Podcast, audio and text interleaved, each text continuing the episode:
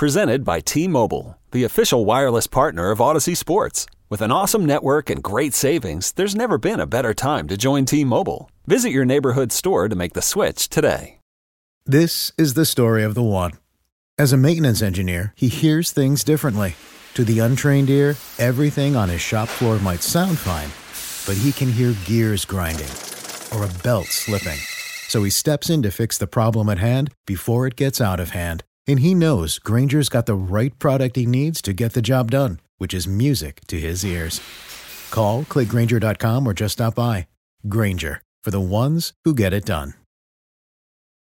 Welcome to the Fantasy Throwdown Podcast, bringing you the latest in sports news, fantasy analysis, and opinions. Don't forget the hot takes. Can't have a sports show without hot takes these days. What about hot cakes, though? Mmm, I want some hot cakes. Now, here's your host, ready to jump into the thick of things, Dwayne Calendar.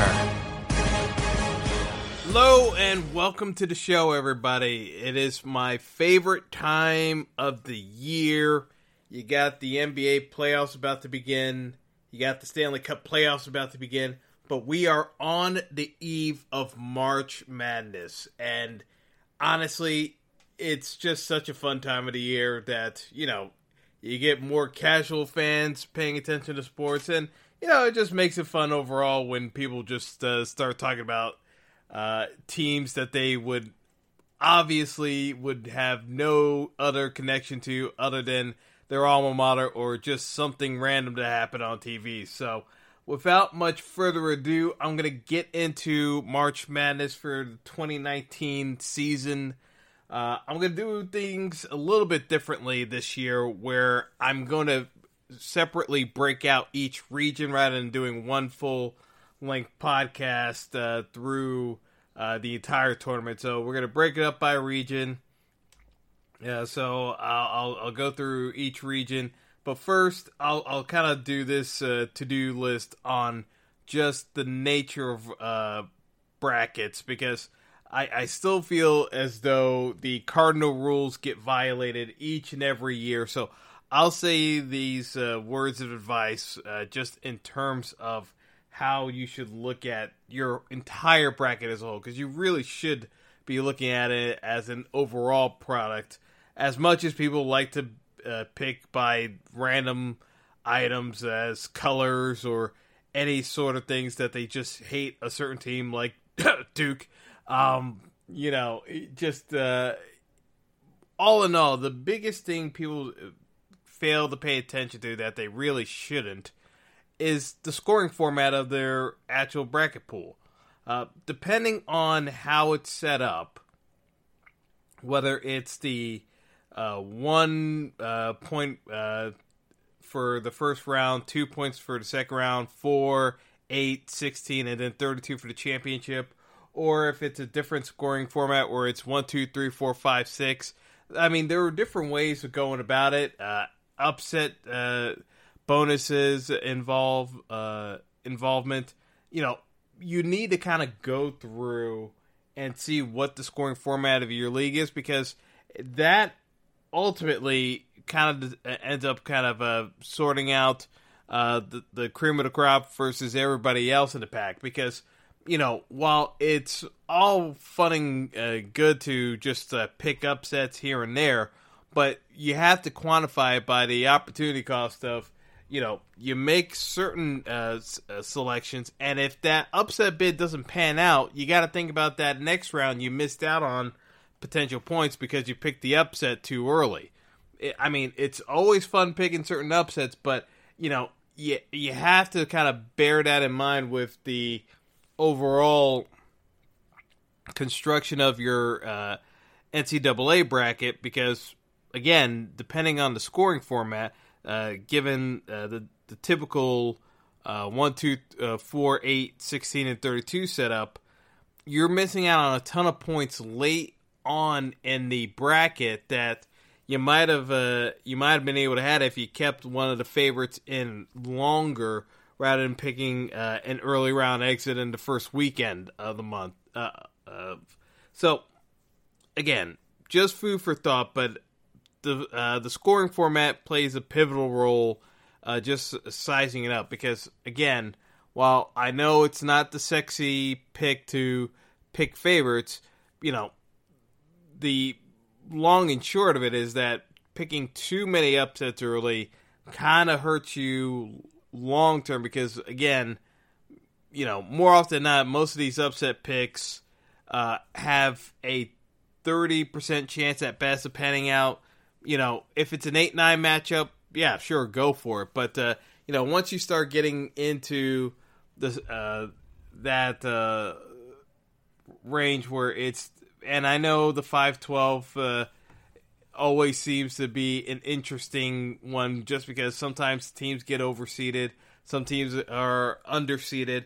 Uh, I'll talk about that through, throughout each region, but I, I just always want to throw out that proviso that you know you should be looking at it from the perspective of you know if this pick doesn't pan out where else am i going to get points uh, from in my bracket so without much further ado let's get into the east region because i mean long story short this ncaa tournament is about zion williamson and duke whether you like it or not duke has the two top picks in the NBA draft on their roster with Zion Williamson and RJ Barrett uh, uh, in the mix. Plus, you still got Cam Reddish, who's still who's still going to end up being a top, uh, most likely uh, in the top seven. I, would be shocked if he slipped any further than that. And then Tre Jones uh, as the point guard is still uh, highly likely to end up being a first round pick in uh, this year's draft as well, provided he has a strong tournament run.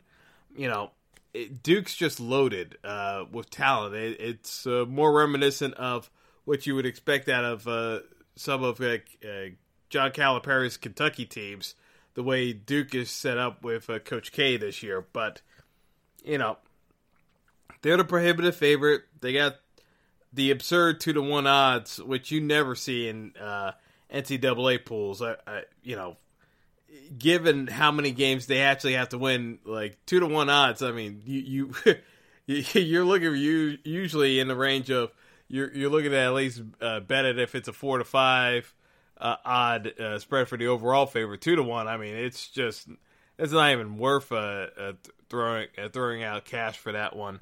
But that's how strongly the public's viewing Duke's chances, and the odds makers are viewing Duke's chances uh, just as much. It's you know, I don't want to call this a coronation ceremony because we got a long way to go and anything can happen in NCAA tournament. I mean, one thing for sure, one of the, the biggest knocks on Duke is their outside shooting from three point range and their free throw shooting. Obviously, you don't want to get into foul trouble against Duke because they can easily go on spurts, and it is very difficult to match up with Zion Williamson. I, I would say, in terms of player comparison, it's hard to get a read on the guy because uh, for those of you who don't uh, haven't seen him play, uh, basically he's two uh, he's two sixty at six eight with the quickness of a cat. I mean, he moves around like a he's a shooting guard when he has a power forward's body. And the closest comparison I've seen uh, to him, the way he's able to maul college defenders right now is a young Shaquille O'Neal. Not as tall, but just being able to be that bulldozer uh, because you can't match up with him uh, physically, and because he, he just can spin around you and and just get to the hoop without much difficulty whatsoever. So, I mean, Duke is the prohibitive favorite uh, by uh, a wide margin over everyone else in the tournament. Uh, I mean, the first round matchup. I mean, again, this is not going to be anything uh, out of the ordinary. Duke's going to roll. Uh, so we're we're just going to move on to the eight nine matchup uh, between VCU and UCF. Uh, VCU comes into this one. Uh, you know, it's still part of the uh, American Athletic Conference. I mean, I would say in terms of actually, I, I said. I'm saying UCF's part of the American Athletic Conference. Uh, VCU's in the A10, but um, this is one of the more evenly matched uh, teams in uh, the first round matchups, uh, mainly because of the fact that you know, they both play in that low 70 range. They tr- uh, they both have similar conference uh, records. They don't really have as much of a, a, large spec profile. I mean, UCF uh, does have some wins against top 25 teams uh, just because of playing in the American Athletic Conference. But, you know, the one thing that UCF does have over VCU is they've got Tacko Fall, who is a seven uh, seven foot six center, and you'll see him when he's on the court, folks, because again, it is hard to not uh, see a dude that tall uh, play basketball. Um, and obviously, being that tall, he's a shot blocker. So uh, UCF uh, has the advantage from a defensive standpoint. Um, you know, VCU uh, plays a, an aggressive uh, attacking style defense, but again, this one is more going to be splitting hairs uh, for the most part. Uh, I, I, would say I give a slight edge to UCF, uh, even though they're the slightly lower seed. But uh, that one is a is a matchup where, again, depending on how your uh, scoring format goes, you can easily pick UCF on that one if you're in a format where uh, you're getting uh, the point uh, for uh, for the correct pick as well as adding points to the seed. Just because you know, for these types of matchups where it's a 50-50 or the lower seed has a slight advantage, it's in your best interest to try to give a little bit of a boost to the lower seeded team uh, when you're picking out your selections, just from the standpoint of uh, your expected value of getting that extra point there could make a uh, make a difference uh, down the road and prevent you from having to pick an upset too early. So, uh, moving on, uh, we'll talk about Mississippi State versus Liberty.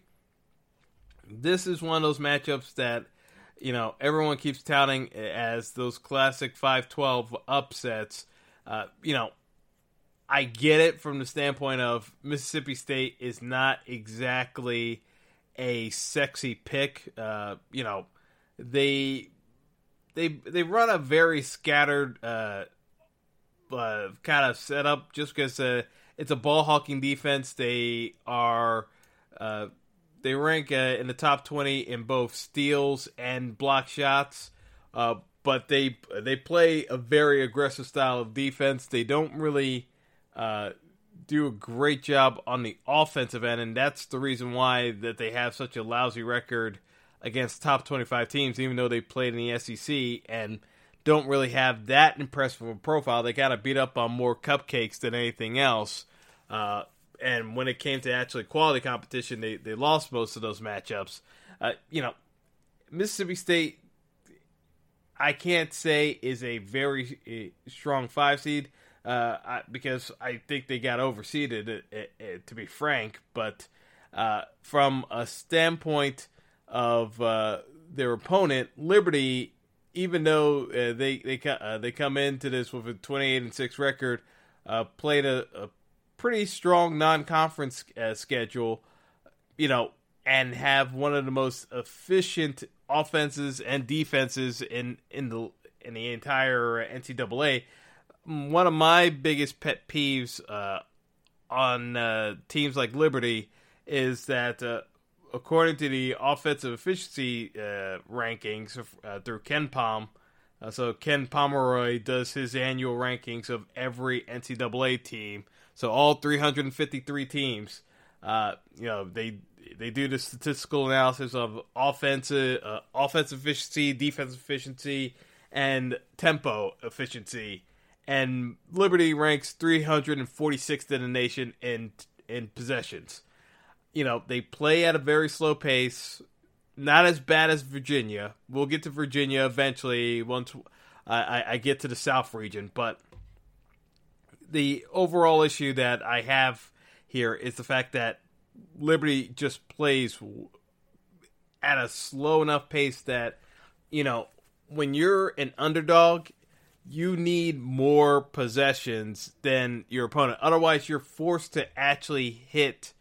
Uh, you, you have to hit so many shots in order to pull off an upset and shoot at a high clip. So you basically uh, Liberty's going to have to shoot the uh, ball from beyond the arc above 40% to beat Mississippi State because of the way Mississippi State plays. They force you to play faster than you would like.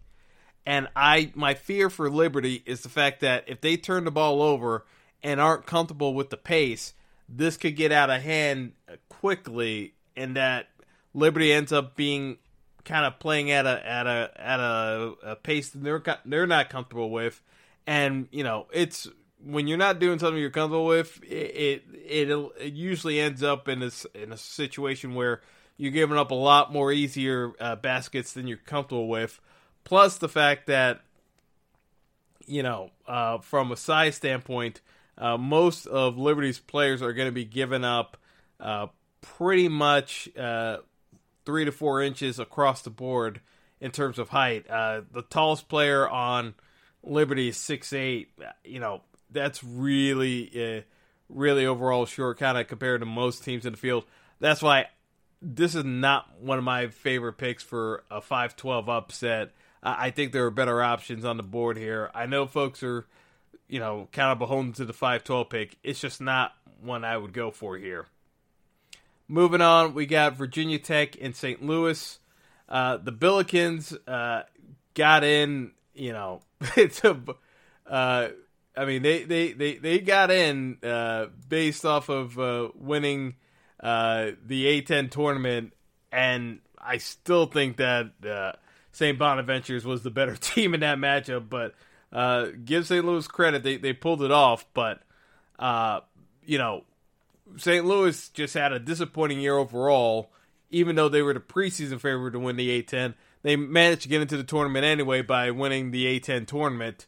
Um, but you know, the issue is that, uh, and this is where uh, St. Louis has struggled all year. Uh, they are ranked 205th in offensive efficiency. They're not a good free throw shooting team, which is also a terrible combination to go along with the fact that they're terrible at shooting three pointers. So, you know, the issue here is that uh, matching up against Virginia Tech, they're an excellent three point shooting team. They're excellent at uh, offensive efficiency, and they are uh, ranked in the top 30 in terms of defense. To me, this is a terrible matchup for St. Louis because uh, Virginia Tech does pretty much everything well. Uh, they're not. They're not. Uh, they they don't necessarily uh, jump out at you as like an elite Final Four team, but if there is a team in the field in the East region that can knock off Duke, I actually like Virginia Tech chances uh, uh, better than Michigan State. Michigan State uh, isn't as proficient shooting three pointers as Virginia Tech, and if you're going to beat Duke, you need to be able to hit three pointers at a high clip. Uh, and Virginia Tech uh, shoots just under forty percent. Uh, that's what it kind of takes to beat Duke. I, I like Virginia Tech's uh, chances more than anyone else in this entire region. Uh, I, I, just think that this is one of the more lopsided matchups uh, against St. Louis, whom, you know, great run in the A10 tournament. I, I just don't see them being able to do much against a Virginia Tech team that pretty much outclasses them in most of the fields that they, uh, St. Louis would need to be able to uh, get easy buckets in, and I, I just don't see it happening. Moving on, we got Maryland playing the winner of the playing game between Temple and Belmont. Uh, Temple uh, basically is on the verge of forcing out uh, their head coach, Fran Dunphy, uh, who's uh, been at the helm for over a decade and basically been one of the staples of, of Philadelphia sports, uh, well, college sports, uh, I should say, uh, for almost 30 years, uh, given uh, his prior runs with Drexel and Penn University as well, making the dance numerous times. But I think Belmont's a better team than Temple, so I think Belmont gets gets through, and then they matching up against Maryland, I, you know, I would say Belmont has a shot. against Maryland. I just don't think that they're necessarily a good chance of beating uh, a Maryland team that is very good with uh, offense and defensive rankings. They're both in the top. Uh, they're top thirty in both uh, instances. Uh, played a tough Big Ten schedule, matched up very well against uh, tough competition. Maryland plays at a slow pace. I mean, you know they're they're in the bottom third in terms of pace, in terms uh, of tempo, but from a weaknesses standpoint, you know they really don't have anything glaring. I, I would say uh, Maryland, you know, is a, is going to be a tough out in this tournament. I I really don't think that the you know the biggest thing Belmont can do, or uh, Temple uh, could as well, depending on how the game goes. But the the way to beat uh, Maryland is to force them to turn the ball over. Uh, the Terps are bottom third in terms of uh, uh, turnovers per possession because they, they rank around 20 percent of their possessions end up in a turnover. So if you can get them to speed up the pace, Maryland's ball handling issues could rear, rear their head again but you got to be able to get them out out of the rhythm and sp- and speed up uh, uh, speed uh, speed the game up. So you know you got to be able to control pace, and in order to control pace, you got to be able to score. So Belmont does have the uh, proficiency to shoot the ball well enough. Temple not nearly as much uh, because Temp- uh, Temple uh, Temple's going to run the Princeton offense that Dunphy's uh, a uh, has always been an advocate for. So, you know, if Temple gets through, they got no shot against Maryland. I'll, just be perfectly blunt. If Belmont gets in, Belmont has has a shot. I just don't think it, it it's uh, it's going to happen against Maryland. Moving on to what is just a, mess of a re, uh, of a game. You got LSU, which shouldn't be in in the tournament. I'll get to that why, and Yale, uh, winners of the Ivy League uh, this year. LSU, for those of you who don't know, uh, there's a large scandal going on in college basketball with uh, wiretaps, uh, federal wiretaps, be catching numerous college coaches in compromising conversations discussing payments and bribes to uh, prospective players. So LSU's head coach, well, soon to be former head coach Will Wade, the guy is currently suspended from the team, uh, is on multiple uh, uh tape recorded conversations uh, discussing uh, payments and gratuities made to a player that is pretty much strongly alleged to be Javonte Smart, uh, the star player for LSU, uh, and what was uh, being offered uh, to him. Uh, long story short, Wade is going to be out of the picture.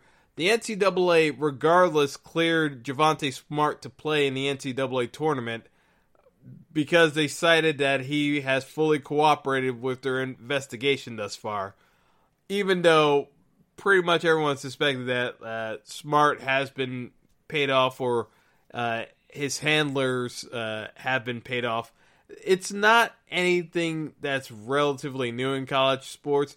The only thing new about this is the fact that the FBI is involved with the case, and the NCAA doesn't want to outright uh, take LSU out of uh, an NCAA tournament uh, contest because of the fact that LSU had a dominant SEC run this year. Uh, they were 16 and 2 in the conference. They they they racked up 26 wins on the year. I mean, they had a terrific uh, run this year through the beginning of the year until the story broke about the FBI wiretaps over the past uh, month. So they got knocked out early in the SEC tournament. Uh, this is a game that you know I have certain reservations about because I don't know which LSU team is showing up. If it's the team that started the beginning of the year, great. But the fact of the matter is, is that LSU has spent the I would say 95% of their uh, uh, conversations with the press answering questions about the federal wiretap investigation and who else might be linked to uh, some of the payoffs going on. So LSU has a lot of distractions on their mind at the moment. And from an efficiency standpoint, Yale's one of those teams that is very annoying to play against. They shoot the ball well from the outside. They don't turn the ball over that much.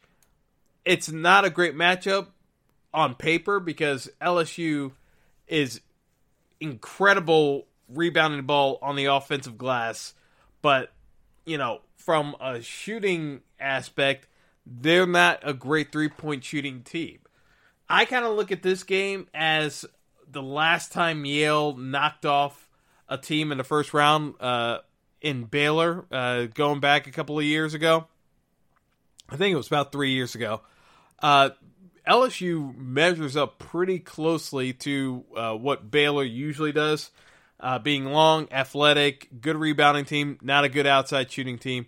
Uh, this would be one of those upsets I wouldn't be shocked by because of how much is going on internally with LSU rather than the overall dynamics of this LSU team.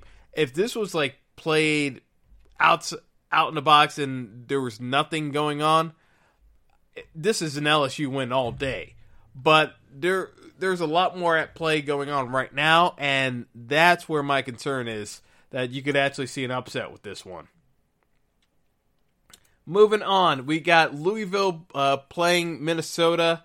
Uh, Louisville in the American Athletic Conference uh, having a bounce back year uh, because realistically, this was supposed to be a rebuilding uh, project with Louisville after the whole scandal with Rick Pitino, uh, the escort services being provided to players uh, being sus- uh, multiple suspensions being handed down, and basically Chris Mack leaving Xavier, taking a huge payday from Louisville to help resurrect their program.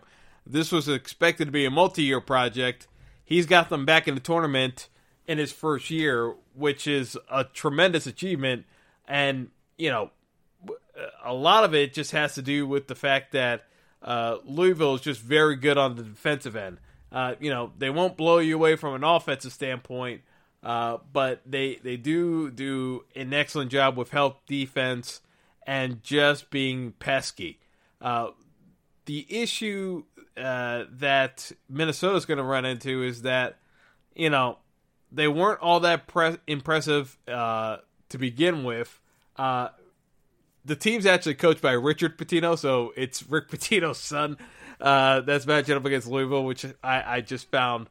Uh, I, I was wondering if that was some type of attempt at black humor by the uh, NCAA putting those two teams together. But be that as it may, uh, you know, uh, Minnesota just is not very good at offense. Uh, uh, from an offensive efficiency standpoint, they're not very good. They're in the bottom third in terms of uh, uh, offensive rankings and efficiency, and they are pretty much below average uh, at three point shooting and field goal uh, percentage. Uh, you know, they they have to create offense through ball movement and and, and back cut screens to get their offense, and I'm not entirely sure Minnesota is going to be able to uh, generate enough offense with a good defensive squad in Louisville.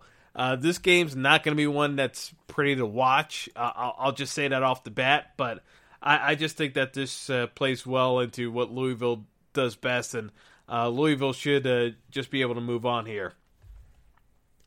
Moving on, we got Michigan State uh, playing Bradley.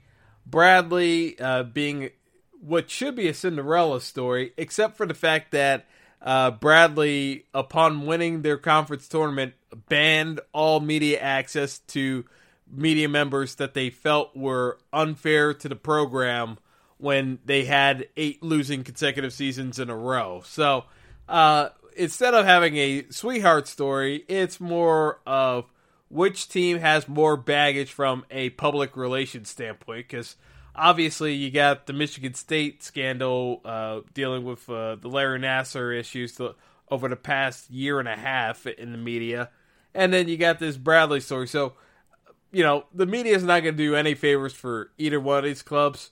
Michigan State's got a squad that can easily make the Final Four. They got to get through Duke. People are pissy about the seeding of teams. You know, I felt Michigan State should have been a number one seed over Gonzaga. You know, it worked out that Michigan State got uh, the highest ranked number two seed, so by virtue of that, they get placed in Duke's region. That's just the way um, the NCAA uh, handles uh, handles uh, their seeding for teams. But you know, it is what it is. But you know, when I look at this region as a whole, I, I just look at it. If Duke's going to get knocked out, it's more likely to happen in the Sweet 16 against Virginia Tech than it would against the uh, Spartans in Elite Eight. I, I just feel as though Duke's biggest test is going to come with Virginia Tech getting some extra time. It's a team that knows Duke very well. They play them all the time in the ACC. They've seen the tape on Duke. Uh, you know, play playing them uh, multiple times uh, in the regular season and in the ACC tournament. Virginia Tech's going to have an idea of how to go about uh, going after Duke, which is why I, I think they have the best shot at taking out Duke rather than Michigan State. Michigan State uh, they have the they have the ability to do it. I just think Duke's talent is too good to uh, to carry through today. So I would say overall, uh, Duke should come out of this region um, and obviously represent uh, uh represent the East region in the Final Four. Uh, but uh, that's where I'm kind of looking at it from a tournament standpoint. Um, moving on, uh, you know, I still think Duke's the overall favorite to win the NCAA tournament. Uh, but uh, we'll get into uh, some of the other regions uh, coming up in the next episode. So that's going to do it for this show.